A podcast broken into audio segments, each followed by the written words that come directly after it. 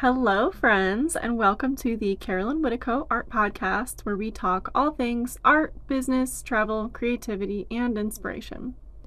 Today, we're going to talk about how networking plays a huge role in every artist's journey, and I'm going to spill the tea on the latest and greatest chapter of my journey. So, first, let me give you the giant life update. All right, are you ready? It is a giant one, and I feel like I've been hinting at it on social media and on the previous episode of the podcast. So I'm very excited to announce that I am officially a crafter with my own permanent booth at the Renaissance Festival. And in addition to that, I acquired another business. So this is fucking huge for me. Um, I am ecstatic about this. This has been months and years in the making, and I finally sealed the deal. So I'm very proud of myself, and I'm like ecstatic basically. So this year I bought a business called Tapestry of Ravenstone. I have never bought out someone from their business before, so that was a whole ordeal that deserves its own episode, and someday I'll do one on that. But what it means is I'll be operating the booth at the Renaissance Festival selling Tapestry of Ravenstone products, along with some new products that I'll be introducing as well. Tapestry of Ravenstone sells, you guessed it, tapestries. It's a beautiful art form, and I've truly gone down a giant rabbit hole learning all about jacquard weaving, Belgian history, and the supply chain of tapestry fabrics as it looks today. Basically, I have so much to tell you about. it's overwhelming. So I figured I'd better start now, or else I'm like never going to tell you guys all the details. And I really want to spill all the beans on this. So, of course, A Cup of Cloudy will still reign supreme as its own business, and in fact, over time, I actually plan to dissolve the Tapestry of Ravenstone name altogether and create a new branch of A Cup of Cloudy that will simply be called A Cup of Cloudy Tapestries. My art business pretty much is absorbing another artist's business.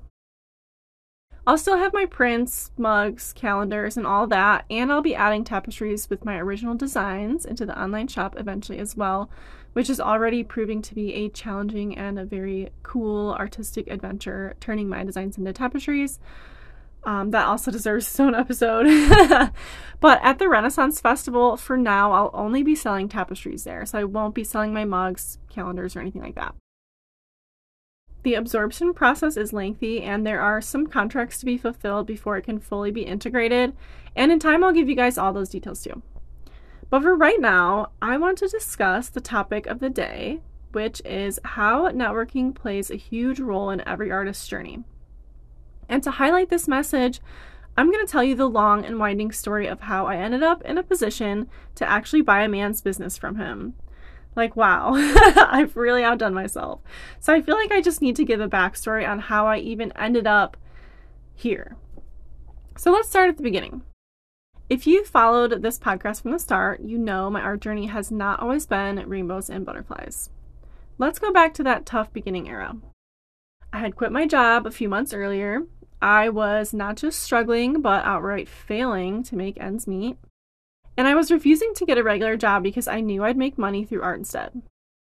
If you think this is a psychopath mentality, then I welcome you to listen to the full scope of how that situation went in episode number four. Spoiler alert, ended up working out, partially because I ended up offering custom artwork again, and partially because I started working under another artist at the Renaissance Festival. And we're going to focus on that second bit. So, I was desperate enough for cash that I wasn't willing to get a regular job, but I was willing to work under another artist. It was a job, but it was seasonal, it was extremely art related, and I was perfectly experienced for the position. I knew how to run an art show like the back of my hand, and I could definitely do it for somebody else, no problem. And this is where networking starts to play a role. So, this is the topic of the day, and I want to weave this into the story so that you get how important it really is. See, the only reason I got that gig is because I knew somebody. And like I've said before, especially if you're on my email list, you've heard this before, you never know who that somebody is going to be. It could be anybody that you know, which is why you have to be the artist that people think of when they need a creative person for something. So I was the creative person that Robert thought of when he saw a Facebook post from Alwyn saying, Hey, we need someone to work the booth this season. He gave me a simple heads up DM about it. and I immediately sent an email to Alwyn saying I was interested. So Robert was the somebody who I ended up knowing that hooked me up with the gig. But I would have never expected that it would have been him, right? So Robert was a guy I met while working at a different job years and years earlier. While I was still in college, it was a summer job. I used to do paint for motorcycles at this local custom motorcycle shop in Dearborn Heights. It was a cool gig. Spraying automotive paint is really badass, but, anyways, Robert was the guy who worked at the parts shop down the road.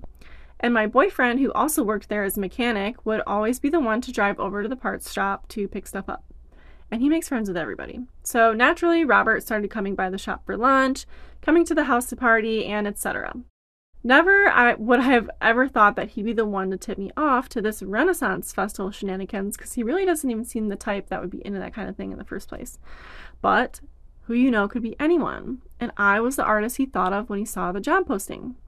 Networking at its finest.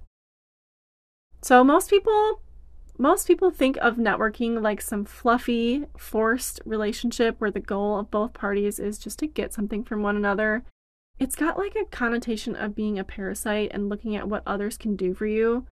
But in reality, networking is just naturally making friends, and then sometimes knowing people becomes surprisingly useful. And that's it. That's networking. So, anyways, I sent in my email, and Alwyn, who is the artist, Ruth's husband, Ruth is the artist, and he's her husband. Um, and he handles all the business side of things, like so like the organizing and hiring, etc. They're a power couple if I ever met one.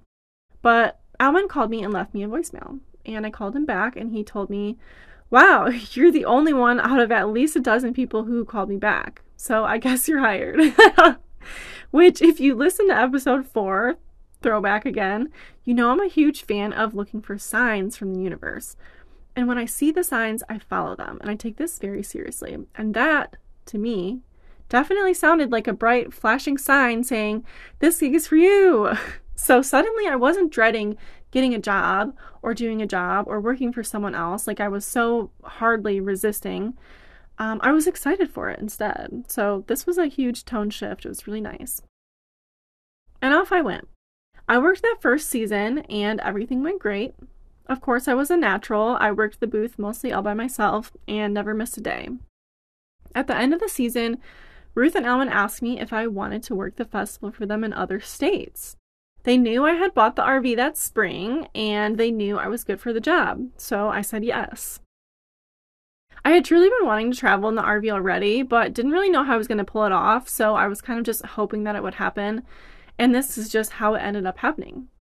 Getting a few patches of guaranteed income along the road trip meant that I was sold. So, long story short, I traveled a few other states first and then started the Arizona Renaissance Festival with them in February and March. And then I worked Scarborough and Texas that April and May.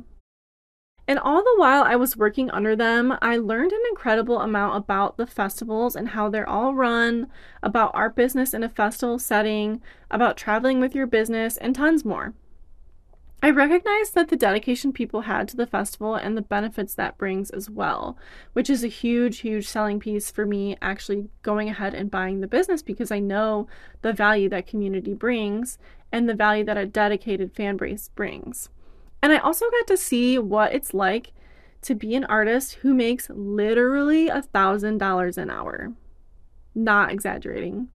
It really normalized the phenomenon of being an artist who focuses on art outsources things that you don't want to do, and living comfortably, all while traveling and having a good time. Talk about next level shit. And don't even get me started on her pristine, dark fantasy art style. It's just, wow. Ruth really set a new goalpost for me in a lot of ways. A lot of ways. And gave me clarity on what I want and don't want. I really felt like working for them ended up not just being a gig because I was desperate for money, it ended up being like the apprenticeship of a lifetime. In 2022, when the Renaissance Festival season rolled back around, I knew that I had to work the Michigan show again. Financially, I didn't have to, and my boyfriend had already traveled down to Florida for his job, but I stayed behind because I felt like it was a door that I wanted to keep open. I remembered the sign I had gotten, and I felt like it was more than just a temporary band aid for my money woes. So I worked it again, this time completely by myself, set up the teardown.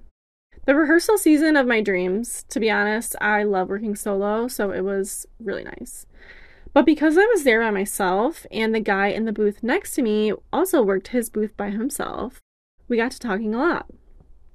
He did it the season before as well, so I kind of already knew him and we had kind of like a coworker vibe. And we got to know each other a bit. And this character in the story is Jim. Jim, the owner of Tapestry of Ravenstone.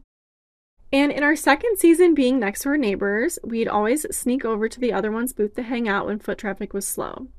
We talked life, business, sales, everything.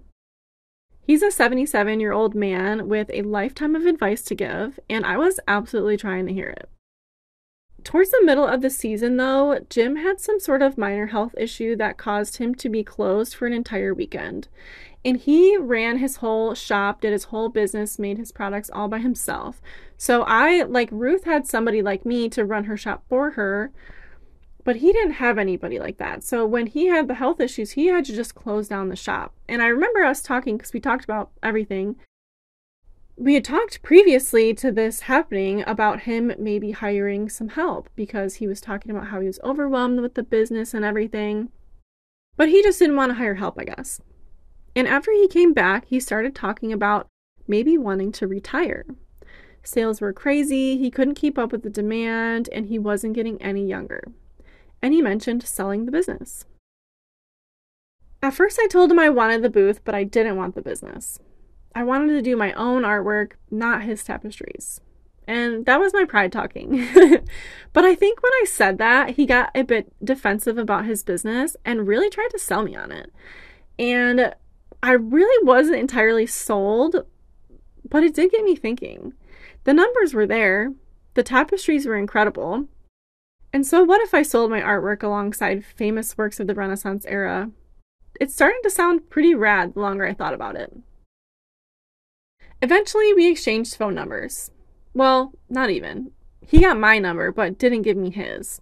And he said, This winter, when it's time for me to start sewing, and I decide it's time to hang it up, I'll give you a call.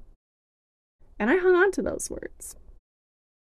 He said I was the first on the list to call, but he was offering it to two other interested people as well. Now, the noteworthy part here is I was the first to call. Not because I was special or skilled or had the most experience, because in fact I had the least experience of any of the other interested parties, but it was because I was his closest friend at the festival who was interested. Making friends matters, y'all. Never would I have thought that this old guy who's run this tapestry art shop for the last 15 years would suddenly be ready to retire and hand his precious baby over to me. Never. You never know who that somebody will be. But I was the one he thought of that January when he decided to hang it up for good. So when I got that voicemail, I was honestly shook, which I don't know why. I had been expecting the call and I had actually been thinking about it periodically throughout those months when the season had ended and I was I was really thinking about it. But I never got his number. So when I clicked the voicemail, I expected it to be spam because it was an unknown number and I get a lot of spam. But it was the furthest thing from spam. Good old Jim was ready to sell me the biz. And I was so excited and then suddenly panicked because I did not have tens of thousands of dollars in the bank to just buy a business. So I did not sleep that night at all. I like stayed awake and just stressed about this pretty much all night. In the morning, I drove my boyfriend to the airport because he had some work stuff to do. And then I sat at a Coney Island for two hours journaling. I knew I'd have to call and tell him yes, and I had not called him back yet. But I did not have the money. And obviously, I was saying yes, obviously, and I would just figure out the rest afterwards. So I journaled in my notebook. People are gonna laugh. If you're not into manifestation, you're gonna laugh so bad at me. But I journaled in my notebook, weighs $75,000, comes to me. And then I brainstormed a list of 17 items. 17 is all I could come up with. I really tried. None of the 17 things seemed likely, but it did make me feel better.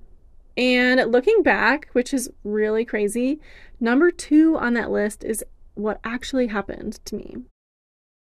If you ever need a sign to start manifesting and journaling, let this be it. So I got done writing and all hopped up on two pots of coffee. I called him back.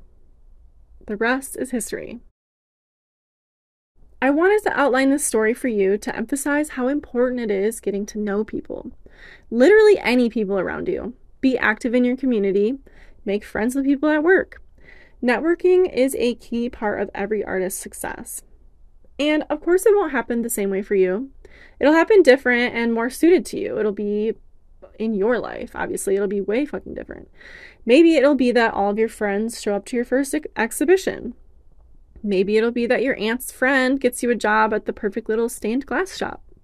Maybe your college roommate will set you up on a date and the date will go badly, but you'll meet a famous artist on the Uber ride home. You just never know how it's going to go.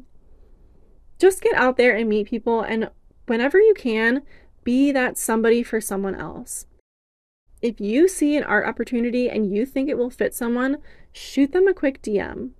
It could change their life. All right, y'all. That's it for today. There's so much more to say, but I'll save it for another time. I feel like this chapter leading up to this has at least 10 podcast episodes in it. so you will hear about it again.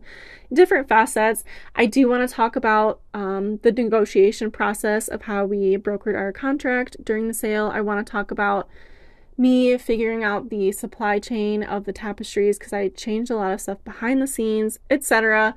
We are really going to dive deep into this topic. I think it's going to help some of the more medium level artists out there. Normally, I do speak to beginner artists, which I love, and I will continue to do that, obviously. But I want to just share this part of my journey while it's fresh in my mind because I know that people who are at the same level as me can relate and will benefit a lot from hearing somebody else's point of view on it. So, I'm so excited to be gearing up for this new chapter. I'm so excited to see my artwork on tapestries and to be a permanent staple at one of the biggest festivals in the US. If you thought this episode was a good one, which it was, make sure to share it with your friends. I don't run ads during the podcast for the podcast, and I rely on you guys spreading the word. Make sure to rate and review and share on your socials. All right, that's it for now. Thanks for listening to the Carolyn Whittico Art Podcast, and I'll talk to you next time. Bye.